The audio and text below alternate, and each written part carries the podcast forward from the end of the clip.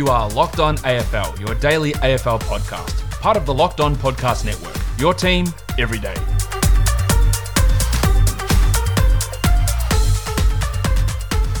Welcome to Locked On AFL. I'm your host, Kane Pittman.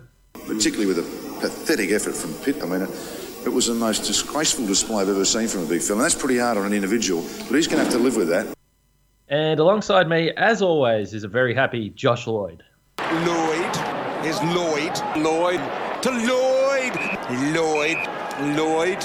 Lloyd. Kane, would you say that you join us in coming out snarling? Um, I don't really know what that means, but I'm going to say no.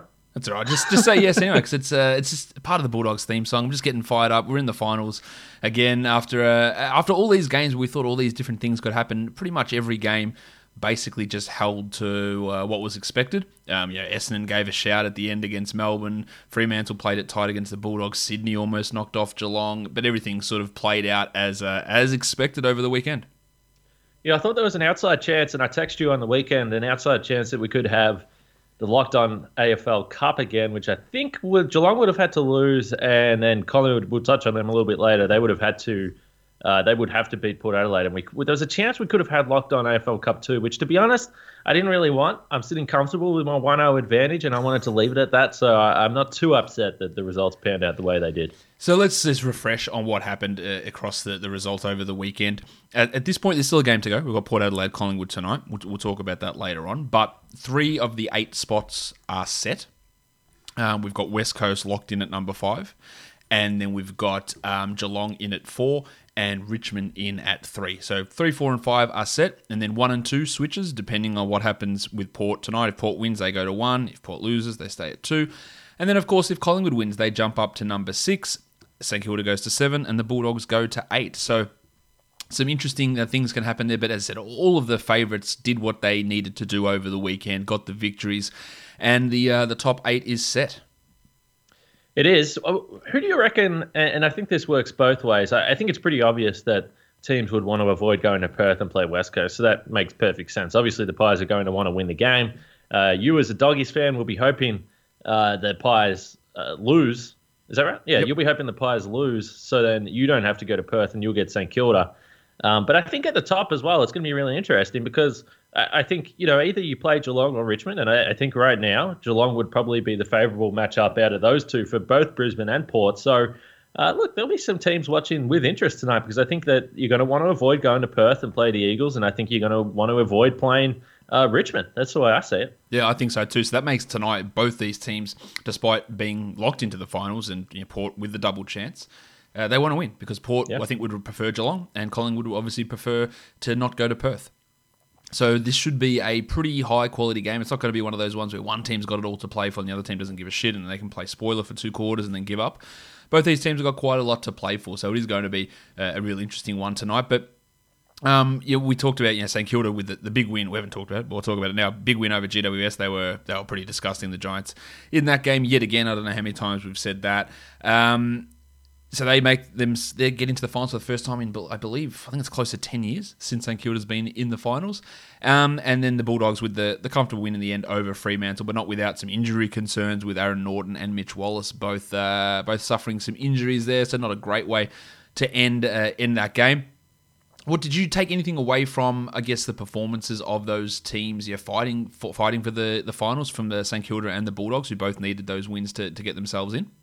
Well, St Kilda were back to their best, and we always talk about their ability to kick goals. Their their small fellas kick goals in the forward fifty. They're able to get out the back of contests, get front and center, and they did that all night against the Giants. And Jack Lonie kicked a couple of goals. Uh, Jack Steele even went forward and kicked a couple, but Butler got a, a trademark goal for him front and center as well. So uh, I think that again, St Kilda when they're able to play that style of football, sort of freewheeling, get uh, good uh, one-on-one contest inside 50, and then surround them with little guys running into open open goal. That's when they look their most dangerous. Now, clearly, this game was a lot closer than uh, what the scoreboard suggests. The last quarter, obviously, it blew blew out. Once GWS's season was over, they fell away very very quickly. But you know, again, I, I'm really interested because when I when I look at this Saints team, and I'm predicting that they're going to play um, the Bulldogs if if the result goes the way uh, we think it will. I think it's going to be a really interesting and potentially high scoring final. So I'm kind of hoping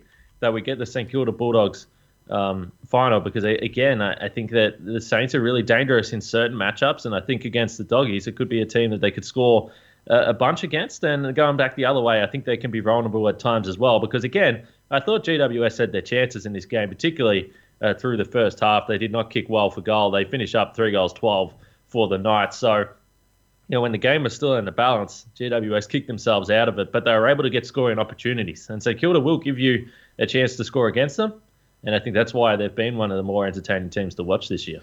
Yeah, look, they, they were back at that at that level of play that has served them so well. Um, yeah, the Bulldogs played St Kilda in round two this year, so I'm not sure we can take much out of that matchup. But once we know how these matchups are going to sit, we'll, we'll talk more about previews later in the week. But we know that now Essendon, Melbourne, GWS in particular, the two Melbourne and GWS, the two teams who had an opportunity to get in the finals, they're done now. Their season is over. So just a, a slight post mortem on those guys. Which club would you rather be a supporter of or you know, involved with for the coming years? Like who is in a better spot there? To me, it, I was gonna say it's pretty clear. I know who I, I don't want to be. Yeah, pr- pretty comfortably. Essendon to me is not in that mix. Uh, we talked about Melbourne's young players. GWS got some real cap squeeze stuff going on. I'm not sure who I'd prefer out of Melbourne and GWS. I might lean GWS, but man, it's uh, there's some stuff that needs to change there. Yeah, I still think it's GWS pretty comfortably for mine. I know they had a really rough year, and uh, I, I, just wonder. We'll see. I mean, we'll see whether it's a one-off thing. I, I think the biggest problem for them is going to be if they do lose Jeremy Cameron and Zach Williams in particular, and there might be some others but particularly those two, if they leave, I think uh, key players either end of the ground. I know Cameron has had a rough year, and Zach Williams has been out with um, some hamstring issues, a number of injuries, but you know, still so vital to their success. I think if they lose those those two, I would be pretty concerned about them. But Melbourne have their own situation as well, with potentially Jack Viney leaving, which is kind of strange considering that Melbourne have been a team that have been kind of building, and as we spoke about last week the age demographic of the list is they're in, they're still in a really good spot. They're in a spot for a good spot for the next couple of years to continue to push back into the finals and contend. But uh, there's no doubt, yeah, Essendon, I've got a pretty clear third out of that group. But the coaching situation for all three teams, it's going to be interesting. It's going to be interesting to follow next year. There's no doubt about that. Yeah, we know that at this point it's going to be Rutten, Goodwin, and Cameron after the extension for Leon Cameron and the transition over to Ben Rutten. But all three of those guys uh, are in pretty shaky situations, I would say, at, this stage, given what's happened with their teams this year. And not only, it's not just about win loss record, but it's in the manner in which some of those games have been decided, or some of the decisions, or some of the internal stuff that's been going on. You know, reports out of Essendon that players are upset that uh, Bellchambers didn't get a farewell game uh, from senior players like uh, Hurley and Hooker. I think we're pretty upset about that. So just some internal stuff. We know that GWS and Coniglio being dropped, whatever the hell's been going on with Melbourne at times during the year. So there is obviously some big questions with uh, with those teams who all had some you know, decent expectations either in the preseason or uh, you know, early in the actual season, and things did not go their way. Um, we did have the obviously it was round 18 so we got some uh, some i guess lead up to the finals type stuff which is always going to be important but i think most importantly for some of these teams are the big names returning. Gary ablett returned for your blokes. He was there. We had edwards coming back. We had dan hannebery back for st kilda. So just getting in these these games as a warm up or you know, just getting back out in the park now they've got the one week break it's super important to get these guys back out there. How did you see the return of these players who have been uh, long term absences? Yeah, I thought probably out of the three, the one that I would, uh, I don't know if concerned is the right word I would use, but the one I would be the most skeptical about would be Dan Hannebery, just because, yes, he's coming back in, but he's also had extended injury issues, whereas the other two, it hasn't really been injuries. Yeah. Um, they, they've been out for other reasons, personal reasons. So the fact that Dan Hannebery coming back into this St Kilda team, obviously we know they got him at, at probably a little bit of a reduced price just because of the, the way his uh, career was trending with the with the body stuff. But for him to come back, I think he had 13 possessions, over 300 meters gained. I thought he was pretty good. And St Kilda really, you know, in finals they don't have, as you sort of pointed to, they don't have a, a lot of experience. Obviously, um, some guys have played a, a final uh, here or there. Obviously, Bradley Hill's a guy that's played plenty of finals, but they don't have a lot of it. and, and Hannebery's been there. He's been there on grand final day, and he's been a huge performer in finals. So I think it's really important for the Saints to get him back into the team. Uh, they're just going to hope that he stays healthy. Funnily enough, I, I wonder whether playing one game and then not having to, to back it up, having to buy, I wonder if that will help him uh, coming into that first final as well. But I, I thought he was pretty good.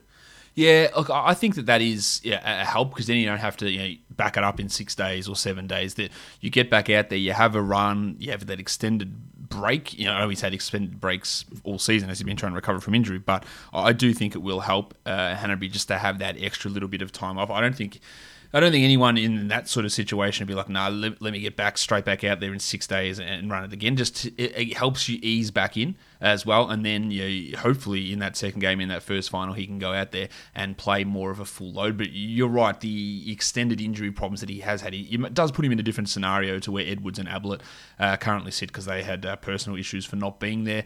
Not that they were. Um, not that they were hurt and uh, and, and, not able to participate uh, for them. Now, We've talked and we talked at length about this last week about the goal kicking prowess, I guess, or I don't know if prowess is the right word, the anti prowess of some of the uh, big big midfielders who do move forward. And Paddy Dangerfield was one of those guys we talked about, but he kicked three for the Cats over the weekend, which really, considering they won by six points, is really super important. If he was kicking at his usual rate, uh, might not have gone as uh, as well for Geelong there. Yeah, no doubt. I thought we just had to bring this up because last week as you pointed to, and, and not even just the, the bigger uh, midfielders that go forward, everyone, everyone in around across the league seems to be struggling with goal kicking and particularly set shot goal kicking. So this was just a perfect illustration of what we spoke about last week of how, you know, one guy kicking the ball straight, kicking those set shots can win you a game. And this was a game that clearly there was a lot on the line for the Cats. They needed to win to finish top four, get that second chance. And they wouldn't have done that if Dangerfield, a guy that has been very questionable from set shots. He's only shooting 28% from 18 set shots this year coming into that game, that is.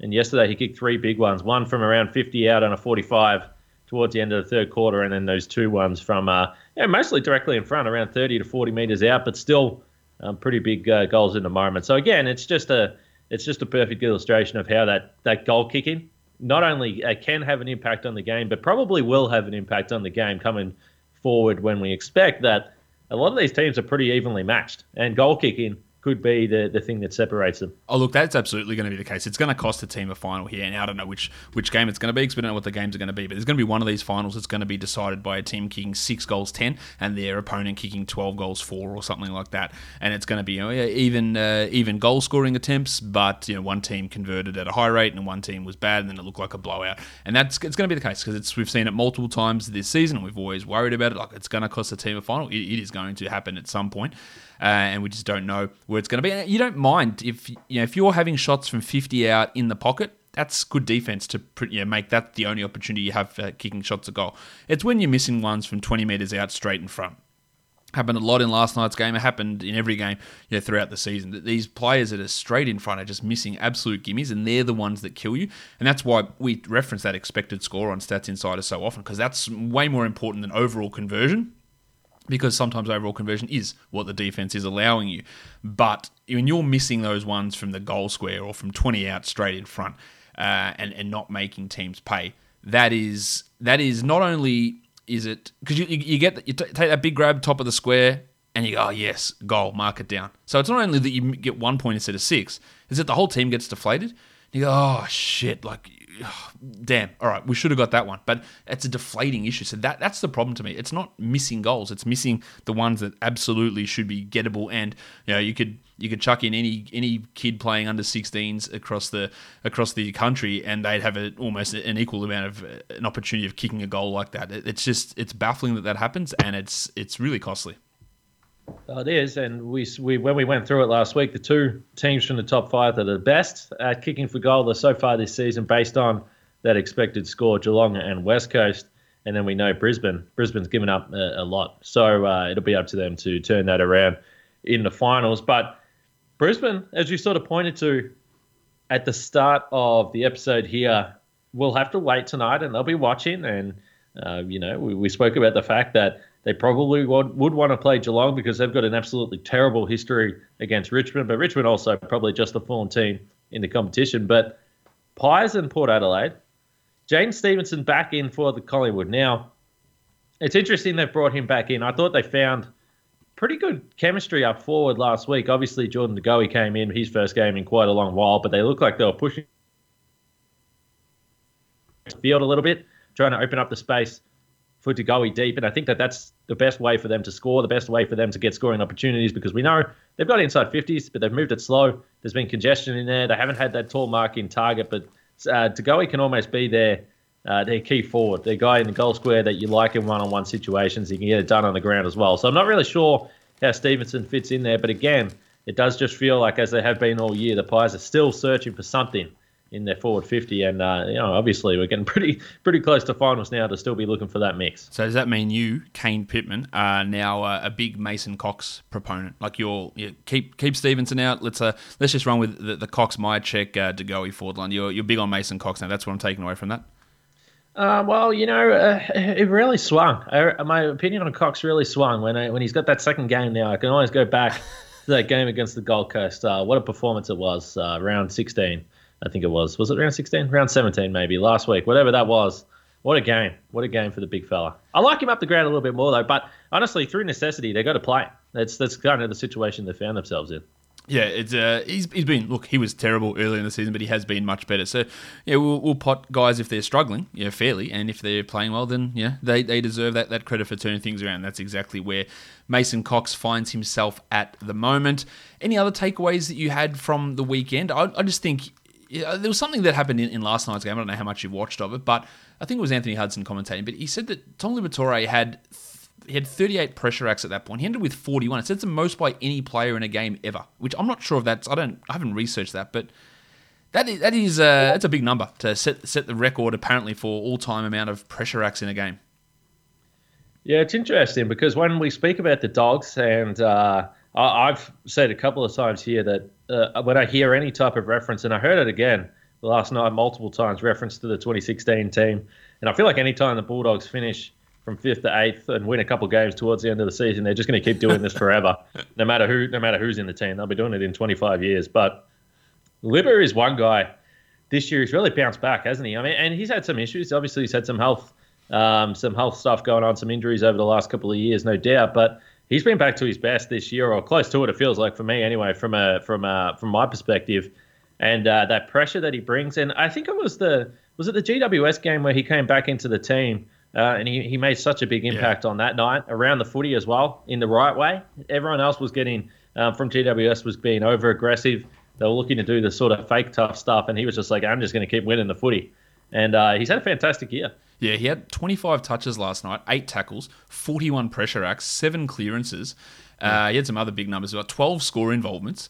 Um, just and a, a six-one percenters, six stoppage clearances, like just absolutely ridiculous numbers for a bloke that wasn't in the square, centre square for most of those centre bounces for, during the game, and he was firing out no look handballs left, right, and centre. It was one of his best games that I've ever seen, and it just the that's why we talk about the Bulldogs having that ability to you know, maybe maybe threaten some of these teams because there's just so many different options that they can throw in the midfield to do different jobs. And last night it was Hunter and Liberatore that stepped up, while Macrae and Bontempelli were a little bit quiet, and Dunkley was a little bit quieter, and Caleb Daniel was a little bit quieter. But other guys can step up, and I think it is worth mentioning just how good Libba was, considering he has had two ACL tears and he has had some off-field stuff, yeah, a few, fair few years ago now, but really stepping it up, and he was uh, he was unbelievable. And to you know, get that amount of pressure on on a team in a situation like that, plus get yourself 12 score involvements and 25 touches, is uh, it's a pretty massive effort to be to be huge in both directions. The only other team that I would think uh, that I would think would be worth bringing up would be either well, Hawthorn and Gold Coast. Actually, that game uh, was kind of interesting. I watched a replay of that last night, and I didn't. First of all, I didn't expect that the Hawks would blow them out the way that they did, but I, I thought it was fun to see. Obviously, Puopolo get on the end of a few goals, and then Stratton at the end. That was obviously a pretty good moment. It was pretty. It was pretty cool to see Clarko carrying on like that on the boundary line as well for Stratton kicking a goal. And for how many games he's played, pretty remarkable that that was only his second goal. It was incredible. But uh, he went back and slotted that. Uh, looked like a very comfortable set shot, by the way. Uh, Josh Stratton looked pretty good up there. Maybe he's been at the wrong end of the ground. But for the Suns, they just tailed off this year, didn't they? And at yeah. the start of the year, clearly they, they were super competitive. They got off to a really fast start.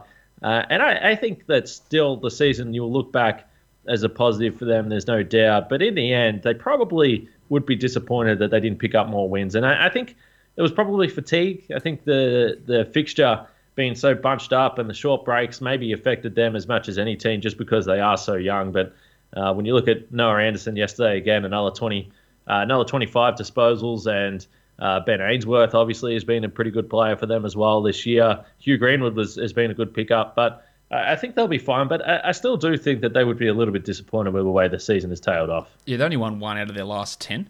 Um, which is yeah, obviously a, a really poor uh, end to the season, and they had some big losses there. 45 points against Brisbane, 51 last night. Uh, a couple of close ones against the Saints and that draw against the Bombers, and five points against the Bulldogs. But they started out so well. You know, three out of their first four, they won four out of their first seven, and then one out of the last ten. It's a disappointing way to end. And of course, you know, we know Matty Rowell was out after those first four games, but it wasn't just the, his absence that uh, that created the problem. It was just again some of these young guys, and when your team is made up of so many young guys, and they are the driving force between so much that you do, you expect that, but you also expect a little bit better. Some of the older guys like, like Greenwood and, and Weller and Swallow, those players are a little bit older. Harbrow, who was in and out of the team during the season, but they shouldn't be completely disappointed. They they weren't this isn't their year to you know push for a premiership chance or you know to be a real noisemaker in the finals. But I think they laid enough groundwork in there to be pretty happy to see how this all goes with a full year of Anderson and Matty Rowell coming back and another yeah Rankine finally playing and Lukosius and uh, Butterick and Ainsworth whoever else I'm missing yeah and Brandon Ellis in his first year up there a whole bunch of different players really you know, stepping up and for all of the positive press that they've got all year, to only win five games probably is a little bit disappointing. But I think we're we're more looking forward to what's going to happen with this team in two years versus what's happening now. And I don't think that these sort of late season fade outs uh, are necessarily something that we um, yeah should be yeah completely yeah, killing them for. I think the interesting thing to think about when you look at the Gold Coast because I think sometimes with their teams, and I've seen it a little bit with Carlton as well, people kind of just assume that these teams are just going to roll up and they're just going to continue moving up the ladder. They'll be in the top eight next year. And then I kind of look at the top eight and I'm like, well, okay, um, Collingwood maybe has a couple of players on the older end of the scale, but I, I kind of don't expect them to go anywhere. The Doggies and Saints are young teams as well, so why wouldn't they continue to improve? West Coast, are, let's be honest, they're just West Coast, and then the top four are going to be hard to dislodge from the top eight next year. So it is just interesting. You know, we, we do assume that teams, and, and Melbourne are in that bracket as well. Melbourne, Carlton, Gold Coast, Fremantle are improving. It's tough to make the eight, so I just don't think that you can you can show show up next year and say, well, we've got a bunch of young guys and we should should improve. It's difficult to do so, and I think that's what we saw from the Gold Coast this year. Really competitive. It's tough to win games, particularly against those top teams, those experienced teams. We do have a game tonight, and it is, as I said, pretty important because it's going to shape yeah, what's going to happen in, in the first week of the finals. Both these teams are going to be playing finals. Port and uh, and Collingwood and Kane. That might make them both under pressure.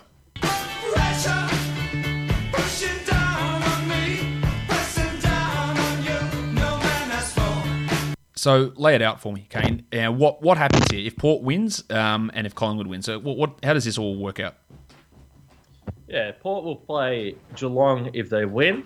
They'll play Richmond if they lose. Either way, that game is going to be at Adelaide Oval. Collingwood, if they win, they'll play St Kilda. Uh, that will most likely be at the Gabba. And if they lose, uh, they will play West Coast at Optus Stadium. So, yeah, pretty simple. Port's playing to avoid Richmond. Collingwood's playing to, uh, or Collingwood's hoping uh, to avoid uh, West Coast. So, uh, yeah, pretty big stakes here. And we normally say under pressure for teams that have played bad or things that have gone wrong or coaches that might be on the hot seat. But for me, this is just last game of the home and away season. Plenty on the line potentially a season on the line because I, have said that I think that Collingwood out of these uh, the bottom uh, three teams in the eight, so I'm, I'm, taking West Coast out of that and putting them with the top four. Uh, out of the bottom three, I think Collingwood's a team that can make a run, but I probably will uh, feel pretty shaky about that if they lose tonight and have to go to Perth and play West Coast because I, I don't think the Eagles are losing that game. I reckon the top four teams would also be hoping that's the case too, because I reckon you know because two of those top four teams are going to lose obviously, and then one of them is going to have to play Collingwood. uh, if yeah, if Collingwood was able to get through their first match of the finals, they're going to have to take on Collingwood in, in, that scenario. So I think they'd be hoping that Collingwood lose tonight and get themselves know, a matchup with the West Coast, which probably gives them the best chance of, of going out in round one. So that I think there'd be a lot of people that'd be hoping for that. Outside of uh, outside of Collingwood fans, I'm not sure many other teams are going to be hoping for a, a Collingwood win. yeah, no, I, I think you're right. And it's it's interesting that they will have no Sidebottom as well. That's worth noting. I, I, know we kind of briefly discussed that last week that the possibility was that he won't come back, but they're not going to get him. Uh, he's not going to be allowed to, to fly into the team with the quarantine and everything else going on. And it, it kind of makes sense. And I reckon if Sidebottom had been allowed to come up and play at this late stage, I think Geelong, uh, Richmond, and St Kilda, who were trying to get Ablett, Edwards, and uh, Hannebery up there a little bit earlier would have been pretty frustrated that the Pies would have been able to just click their fingers and get Sidebottom up there. So uh, that is, despite the fact that uh, they've got some big names back there, that is going to be a blow for them moving forward because uh, he would have been a pretty handy player to slot in uh, for uh, the, the final series. So, what do we make of this matchup tonight in terms of you know game styles? Port Adelaide has had some up and down moments against some good teams. I'm not sure we're putting Collingwood necessarily in that real high level of teams. Um, is there a lean that we look here and say, well, you know, Collingwood's um, style is more suited to play against Port, and their more high octane offensive style. Port Adelaide is the you know by far the, the highest Actually, that's not true. I was going to say by far the highest percentage. They're not. Geelong is marginally ahead of them, but they could very easily end the season with the highest percentage. But they're one of the top scoring teams, one of the most uh, highest offensive teams, whereas Collingwood known for that defensive pressure. how do we see uh, that work out between these two for tonight's game? Yeah, two really different styles, as you pointed to. So Collingwood, number one in the AFL for disposals, number one in the AFL for uncontested disposals. Port Adelaide, uh, they play a little bit more frenetic. They like to just get the ball in there, and you see that uh, come to play with their inside 50 numbers. So Port just believe that we're just going to bang the ball in there. We're just going to get it in there as quickly as we can, as much as we can, and then we're going to try and lock it in our forward half. So that's the way Port Adelaide play, whereas Collingwood, they're kind of happy to chip it around uh, in their defensive half and move the ball slowly forward, which I think has been to their detriment a little bit because then they find it tough to score. But what it does ensure is that most of the time, there's going to be big numbers inside Port Adelaide's forward 50. So I think the the danger for Collingwood is the fact if they move the ball too slow in that back half. Port Adelaide are one of the best teams in the league. They're creating the turnover in their forward half and then getting scores from that. So that's how I see Port Adelaide kicking goals in this one because I, I'm not sure they're going to be able to have the free flowing game that they want to play. So I think it's going to be on the turnover. So if Collingwood want to play that style, which I have no reason to believe they won't because they've done it for a number of years now and move the ball slowly they're just going to be really careful. They've got to be careful that their skills are up to scratch. And I don't know what the weather's going to be like tonight. If it's wet, that can change things a little bit. But that's where the danger is for Collingwood because we know they struggle to score. So if they give up easy goals off turnovers to Port Adelaide and give up a lead, it's going to be tough for them to come back. Yeah, I think that you know, Port Adelaide does have the advantage here, but yeah, plenty of stuff can uh, can change, and Collingwood looked a lot better with De Goey back last week, and whether that can cause some problems for that Port Adelaide uh, defence we'll see how that uh, how that all pans out. But it is one that the majority of the footy world, at least eight, at least eight teams, are going to be paying attention to this, uh, and and groups of fans to see exactly what that means for them in week one or week two of the finals. We're going to be watching it tonight as well, Kane, as the AFL home and away season wraps up with the last game. We got there, we made it, and uh, we'll see exactly where we're at tomorrow when we talk uh, a bit of finals preview stuff. I am sure. Kane, thank you again for another episode of Locked On AFL. See you tomorrow, my friend. Guys, subscribe Apple Podcast, Google Podcast, Stitcher, Spotify. Give us a five star review on the old Apple Podcast as well. And today, I'm going to leave you with a shout out to Jess Sinclair.